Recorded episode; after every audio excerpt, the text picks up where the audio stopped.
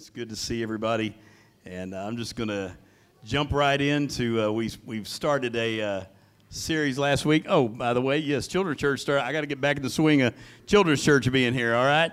So uh, Miss Cindy is going to take our kids. Uh, so if you have kids for Children's Church, just send them on that way, and Miss Cindy will take them back, and they'll have a wonderful time together. Any other kids? Here comes some more. Awesome. Give our children's workers a big hand for uh, all the sacrifices they make. Our ladies in the nursery, just uh, awesome. We've been talking, I, started a series on uh, really marriage and relationships and families, and uh, because I felt like so many were struggling now. If you were not struggling before COVID 19, you probably spent so much time with your family that you are struggling, uh, spending so much time together. It's, it's been wonderful in some aspects that we've We've kind of been together with families, kind of forced us into spending time, more time together than normal. Uh, but then after a while, uh, after a few months, uh, we can start to get on each other's nerves. Amen. And so some some people are struggling in their marriages, some people are struggling in their families. Uh, so, um, but I think everybody needs this. Anybody in here got the perfect marriage? If you raise your hand, you're gonna be, you're gonna teach a seminar next week. If you raise your hand, oh, oh Julie, yeah, oh nice, yeah, all right. She is lying, and I'll let you guess whether she's lying on my end or her end. Amen. Probably on both ends, because there's no such thing as a perfect marriage. Amen. Anybody here got a perfect family? Amen. Yeah. How many, uh, nobody has a perfect family. Many people, there's a, a word we use today called here's the word dysfunctional. Anybody heard that word? That word gets thrown around a lot today. Can I tell you this? Everybody in this room is dysfunctional to some degree. Amen. Now, some of you may be more dysfunctional than others, but guess what? We are all dysfunctional to some degree. Amen. So, uh, what I want to share with you today are some things on how to have the best in your marriage, how to have the best in your relationships, how to have the best in your family. All right. Now, today, last week was uh, kind of just a, a, an intro. Uh, this week's going to be a little bit tougher because it talks about how we need to be, as a husband and wife and as a family, we need to be on mission together. And all that really means is uh, I can use the terminology we need to all be on the same page. Does everybody know what I'm talking about when I say we all need to be on the same page? So, husband and wife, in order for your uh, family to run as smoothly as it can, you need to all be on the same page. Amen. In order for a, a marriage to be as strong as it can, uh, you need to all be on the same page. And you may say today, well, I'm not married. This doesn't apply to me. Listen, this can apply to every single relationship. And if you're not married, if you're too young to be married, guess what? One day you will be. And so we need to understand that uh, you can, everybody can use this to some degree, no matter what your situation, all right? Uh, so I'm just going to dive right in. Being mission driven. The foundation of a godly marriage isn't happiness, it is unity. That may be a shocker to some people. Some people think, well, I'm supposed to get married and I'm supposed to live, what is it? Happily ever after. Amen. But, you know, really nowhere can you find that in God's Word. God's not near as concerned with your happiness as we think He is. Uh, now, does God love us? Are we His children? Yes. Does He love to give good gifts to His children? Sure, He does. But guess what? God has one preeminent uh, goal over everything, and that, that is that His name would be high and lifted up and that His name would be glorified. Amen? And so your comfort, your happiness doesn't necessarily uh, play into that near as much as we'd like to think it does. I hear many people say, Well, I'm going to divorce my spouse because I'm not happy. And surely God would want me to be happy. No, God wants you to honor Him a whole lot more than He's interested in whether you're happy or comfortable. Uh, many times we're not happy because we're not pulling up our end of the bargain. We're not doing the things that we need to do in the marriage and the relationship. And so, uh, you know, I've counseled a lot of people in marriage counseling, and uh, everybody wants to fix each other. And guess what? The bad news is you cannot fix another person. The only person you can really work on and fix is you. Amen. And so uh, we're, we're going to talk about that today. Let's, uh, we kind of started in Genesis last week, so we'll start there again. That's where all this man and woman stuff started. So let's go back to Genesis chapter 1, uh, verses uh, 27 and 28. Go ahead and throw that up there if you would. It says this. So God created man in his own image. In the image of God, he created him. Male and female, he created them.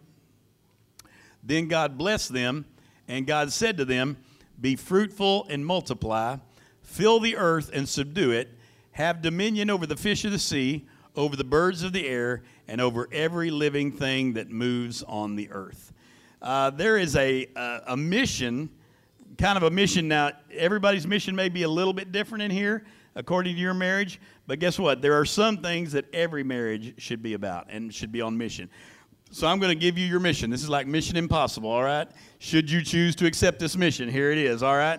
Uh, your mission, according to these verses, is to multiply, expand, conquer, and create, all right? God put man and woman, and you remember what happened with man and woman? They ate of the fruit they weren't supposed to, and then part of the punishment for that was what? It was twofold. For the woman, it was what? Childbirth. She must have childbirth, all right? So, in other words, in order to procreate and multiply, she had to have the pain of childbirth. Anybody remember what it was for the man? The man had to go to work, amen, and he had to toil and he had to till the soil and uh, in order to be fed, all right? So, guess what? Starting from the very first man and woman, uh, some things were set aside. We must work, we must provide for our families. Part of your mission was to procreate and multiply and then it was to uh, to and then it was to have dominion over everything else on the earth all right? So guess what? God has given us a lot of responsibility but uh, to whom much is uh, given much is required amen?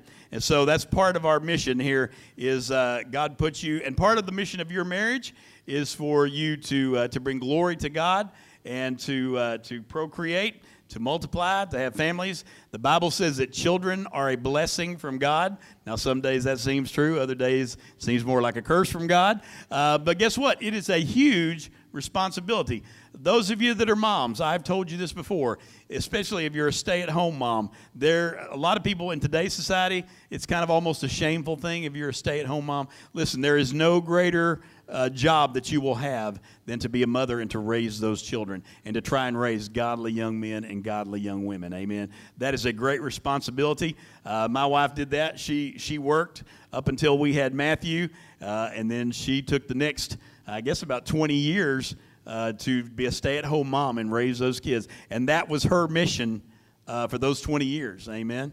Until we got those kids grown, all right? And so uh, she did that, and I can't think of a greater job, and she did an awesome job. Amen. All of our kids are, are wonderful, and I give her full credit for that, all right? Uh, all right, let's look at the next scripture Genesis chapter 2, verse 24. It says this, you many have heard this, and many probably said this in your wedding vows. Therefore, a man shall leave his father and mother and be joined to his wife, and they shall become what? They shall become what?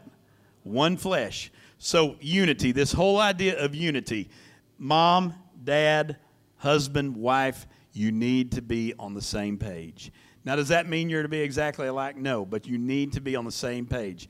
Um, have you ever seen families that really struggle when it comes to raising kids and mom and dad can't agree on how to raise kids? It causes a lot of tension in the home, doesn't it? And usually there's one that wants to be a lot more strict, one that wants to be a lot more lenient. Now, how do you find the solution? Like most things in marriage, it is a compromise. There's not a right or a wrong. It's like I said last week. Most marriage counseling, it's well, you need to fix him and you need to fix her, and that ain't happening. It's not even most of your arguments aren't even about right or wrong issues. There's about you're wired one way and you have one way that you see it, you're wired another way and there's a, you see it a different way. It's not a right or a wrong. It's just I see it this way, you see it that way. All right? So guess what? In raising kids, this can come up and be a problem because one wants to be more strict, one wants to be more lenient. What do mom and dad need to do? Act like adults, sit down and have an adult conversation. Don't act like children, call each other names, say your way is stupid and my way is the right way. That ain't the way to argue. Amen. We talked last week about you've got to learn uh, success in a great marriage has more to do with learning how to fight than it does with how to getting along. Learn how to disagree.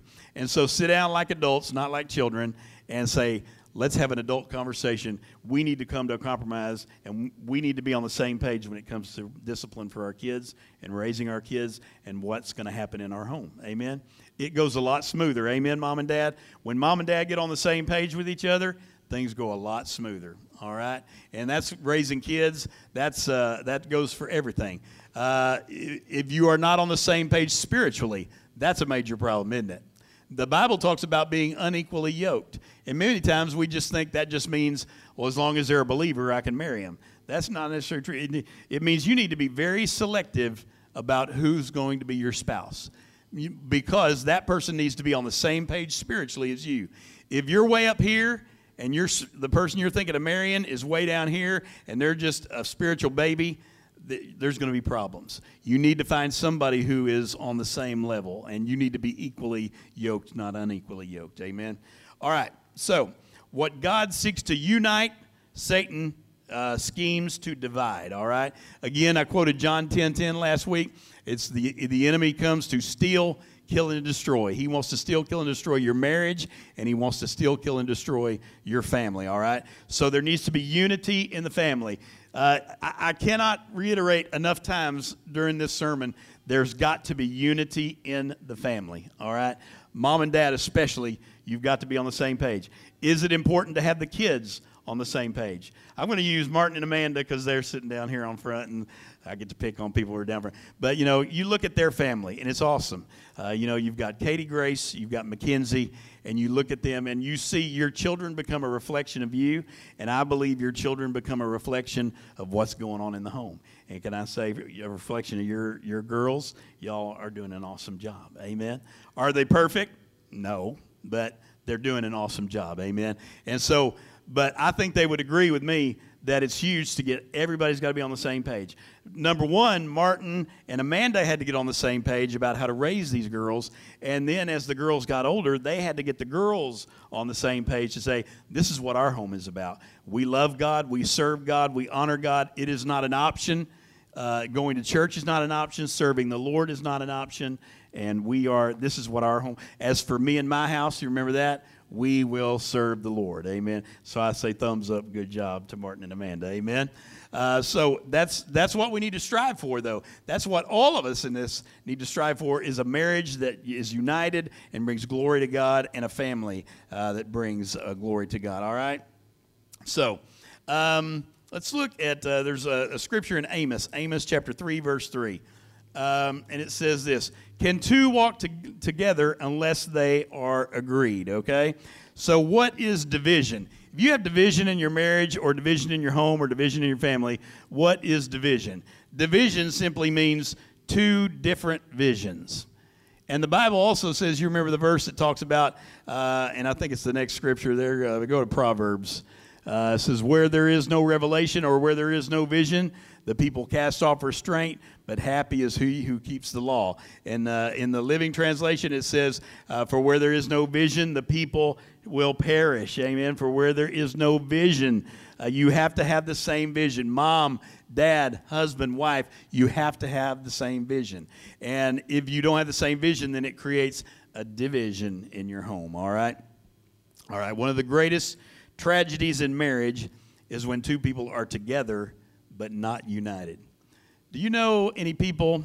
Don't raise your hand. Don't. I just want you to think in your mind. Do you know any marriages where two people live in the same house, but they're not? There's not a lot of unity there. Unfortunately, I know a lot of marriages like that. I know a lot of families like that, where the people live together. It's almost like they're roommates, but they're not much more than roommates. They live in the same house, but they don't share the same vision. They don't even share the same values many times. And so, this is why I tell you, husbands, wives, have a date night. You have got to develop your relationship with your spouse. It doesn't happen accidentally. You've got to keep that going even while you're raising those kids. I know it's hard while you're raising kids, but you got to keep a date night. You got to keep that the fires burning uh, between uh, husband and wife. Otherwise, those kids are going to grow up. They're going to move out in their 20s, uh, you know, or 18 to 20s, and uh, you and your wife are going to look at each other and go, "Who are you? I don't even know you." And so uh, you've got to keep that maintained. All right. Uh, let's see here. There is a, a couple in the Bible that you may not have heard of, you may have heard of, but uh, their names are Priscilla and Aquila. Uh, Romans 16, chapter 16, verses 3 through 5, it talks about them, all right? It says this Greet Priscilla and Aquila, my fellow workers in Christ Jesus, who risked at their own necks for my life, to whom not only I give thanks, but also all of the churches of the Gentiles. Likewise, greet the church that is in their house Greet my beloved Epaenetus, who is the first fruits of Achaia to Christ. Now, this couple is mentioned six times in the Bible, only mentioned six times. But here's the cool thing about this couple they're never mentioned apart. Every time they're mentioned, all six times they're mentioned, they are mentioned together as husband and wife. Uh, you don't see one without the other. And uh, it's obvious that they did things together. Uh, and it says this um, it says that they, uh, go back uh, to the first uh, verse, verse 3 there. It says, Greet Priscilla and Aquila, my fellow workers in Christ Jesus. And then it says this in the next verse who risked their own necks for my life. So Priscilla and Aquila had risked themselves uh, for the life of Paul. That's who's writing this letter. And it says, uh, Whom not only I give thanks, but also all the churches of Gentiles. And then in the next verse, it says this They risked their lives. And then it also says that the, house, the, the church that Paul started, it was in their house. So they were using their house as the church, all right? So here's a couple that's never mentioned apart. They're mentioned together, and they're mentioned of their great sacrifice by Paul. Not only to have church in their house, but also literally putting their necks on the line to keep Paul alive, okay? All right. So you may say, um, um, I'm not married. How does this apply to me? Uh, maybe you're single. Let me speak to the single people for just a second. If you want a God glorifying, mission driven marriage in the future, then you need to live a God glorifying, mission driven life today you have to be, you can't go looking for a godly person when you're not living a godly life. Then it doesn't work that way. Amen. You have to strive to be the person you're looking for. I know lots of people who are living a hellacious life, but they're looking for that little godly wife or that godly husband, and it doesn't work that way. You have to be what you're trying to attract. Adults, can you testify to that? if you're going to attract a godly person, then guess what? You need to get, your, get yourself in gear and you need to be the godly person. You, you will only attract what you're living yourself. So, single people, this stuff where you say, well, I'm going to just live like I want to live right now, and then when I get married, I'll, I'll start living for God. It don't work that way. You start living for God now if you're seeking a godly person. Now, if you want somebody who's just going to live for the world and go out and do all the things of the world, then go for it. Just go uh, go look for love in all the wrong places, as the song says. Amen. But uh, be what you're trying to be. All right? So, what should be your mission? Raising godly kids. Uh, don't deceive yourself. Everybody in this, uh, in this room, you are serving something. Your marriage is serving something. You may be serving sports. Uh, I know people who used to go to church all the time, and now their kids play select ball because they got this dream of their kid getting a, a, college scholarship or something later on, and that's a very small percentage. But they spend every weekend going out of town because their kids playing select baseball or maybe their girls playing select volleyball. And uh, we used to go to church, but now every weekend we got to go to Dallas to go play ball games. I know a lot of people like that, and uh, that's unfortunate. What what message are you sending to your kids with that? God's expendable. You know, and what are you telling your kids is more important than God? You're telling them that sport is more important than God. So don't deceive yourself. Your kids are a lot smarter than you give them credit for. They're watching what you do more than they're hearing what you're saying. All right. Uh, are you serving God in church? Do you go to church? Well, yeah, uh, I go to church all the time, Christmas and Easter. Is that is that your home? Do you go to church? Are you a regular attender of church? I mean, can you even get here uh, twice a month? You know, that's considered regular these days. Can you even get here two Sundays out of four?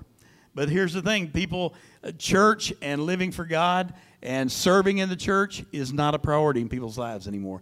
That's why many, many churches are dying uh, because people are not stepping up to the plate. Can I say this? Brother, Brother Ken uh, celebrated his 90th birthday yesterday. Give us a wave, Brother Ken. Amen.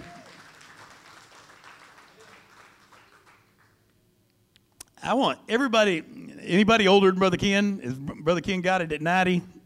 All right. I want, let's do this. Everybody 70 to 90, raise your hand. Don't be ashamed. It's a good thing. Amen. Everybody 70, 90, raise your hand. Now I want the rest of you look. Keep your hand raised. Everybody else look. All those people right there, I can guarantee you, they do a ton of work in the church. They do a ton of the giving. And guess what? I don't mean to be morbid or anything, but guess what? Everybody in this room, it's 100% guaranteed, everybody in this room is going to die. And guess what? These folks who do a lot of the work and do a lot of the giving, 10 years, 15 years down the road, they won't be here. And guess what? Somebody has to be there to step up and take their place. But you know what? The way we're doing church now and the way people are living their lives now, it ain't going to be there. And what will happen? Well, what do you think will happen? That more churches will die, more churches will close their doors because people are just like, I love God, but I can't serve, I can't give, I can't do any of that. Well, guess what? That's the only way the church survives. Uh, and where there is no vision, the people will perish. The churches will perish. Amen? All right. Um, so, two things that unite. I'm going to throw this up there and then I'll be done. Um, you need a common enemy in your marriage as uh, spouses and a common mission, all right? You may say a common enemy. So ask two questions What do you both love and what do you both hate? Because you both need to serve together. Let me give you this. Uh, put the next thing up there. If you love kids and uh, you hate that many kids don't have families, then guess what? Maybe God is calling you to be a foster family or to adopt. There are so many kids that are in the foster system or that need to be adopted that don't have a family, and somebody has got to step up to give those, try to give those kids a godly home. So maybe that's maybe that's your mission in your family. I know I know a family that that's their mission, and they had three biological kids, and they have fostered and ended up adopting three other kids, and that kind of became their family mission, and it's awesome. They gave those three kids a godly home to be raised in that they would never have had, and they've made that their family mission. All right, maybe that's yours.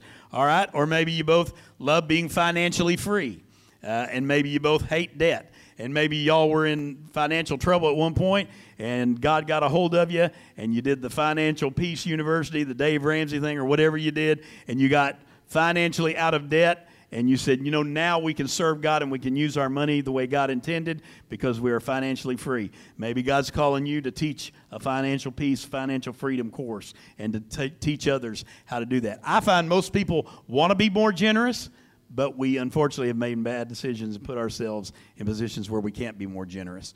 All right? Uh, let's see here. Maybe you love cooking and make meals. Maybe that's something y'all do together. Now, normally there's one that hates cooking and another one loves cooking in the deal.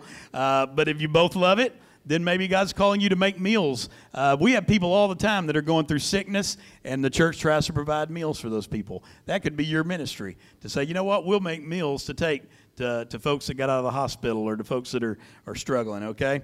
Um, so, unity doesn't mean that you're exactly the same. Unity just means that you are together. Um, don't just share an address together, share a life together. Do you hear that? Every marriage in this room. Don't just share an address. I know many people that share an address together and they're nothing more than roommates, glorified roommates. Listen, you and the spouse need to be on the same page. You need to be serving together. You need it. Last week, your homework, you remember, was to pray together. You need to be praying together. You need to be on the same page, all right? And so pray together. See what you can do to serve together. Don't just be roommates, be husband and wife, all right? So uh, here's the last thing. Put up a little chart here. Don't be and do be. Do Doobie, doobie, doobie, doobie. The Doobie Brothers, all right? So there's some things to don't be, and there's some things to do be, all right? Don't be driven by your problems.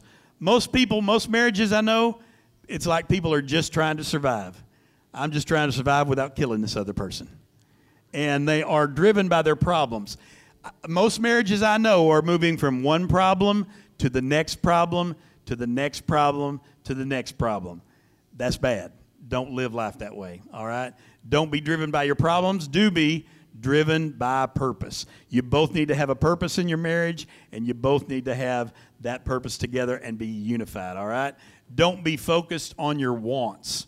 Most people, what do you have to do to live a selfish life? Absolutely nothing. Amen. Did you know we, we were born with a sinful nature? We were born with a selfish nature. If you want to be selfish, just go out there and be normal, all right? Because it's very natural to think about yourself and only want what you want, all right? Uh, if you don't believe me, just bring the question that always comes up in the families where do y'all want to eat? Guess what? I don't want to eat where you want to eat. I want to eat where I want to eat. And if I'm craving something, that's where I want to go. Amen. Now, most of the time, the dads have to end up being the guy to say, y'all pick it. I'll go anywhere. Amen. Dads, we're the non confrontational. We're just trying to keep the peace, all right? But focus on your wants. If it's all about what you want, you'll never be happy. Can I say this? And I mean this in the greatest, best way I can. Whatever you make, it ain't never going to be enough. Whatever house you live in, it ain't never going to be enough. Whatever car you drive, it ain't never going to be enough. If you spend your life just chasing after stuff, it ain't never going to be enough. So don't get focused on your wants. Do be focused on what God wants. Amen. All right. And then the last one don't be pursuing your own desires, and that kind of goes along with the same line, but do be pursuing His destiny. God has a purpose for your marriage and He has a purpose for your family, and uh, it is to uh, to bring glory and honor to God. Amen. Would you bow your head and close your eyes with me? I want to give you an opportunity uh, for a couple things here. If if you're not sure where you were to go, if you were to die right now, if you're not sure where you would spend eternity, I want to give you an opportunity to know the Lord Jesus Christ. The Bible says that He is as close as a prayer away and uh, he is just waiting for you to call on his name. For those who call upon the name of the Lord shall be saved. Amen. So, if that's you this morning and you're not sure of where you would go right now if you were to die right this very moment, I want you to pray this prayer. If this is you and you say, Mark, I'm not, I'm, I've, i know I've probably been saved, but I just need to nail it down or I need to recommit myself to Christ, then you pray this prayer also. But pray this prayer in your heart if you would say, Dear Jesus, I admit that I'm a sinner. And I believe you died on the cross for my sins. And Lord, I want to give my life to you right now. So, the best way I know how, I ask you, Jesus, come into my heart, forgive me of my sins, and save me. Have you prayed that prayer today for the first time, or maybe it was a, a recommitment? Would you just lift up a hand uh, so I can pray for you? Anybody? Thank you. I want to ask you uh, if you would be brave enough to just come on down. Thank you, brother. It takes a lot of guts. Amen. I want you to just stand right there, brother.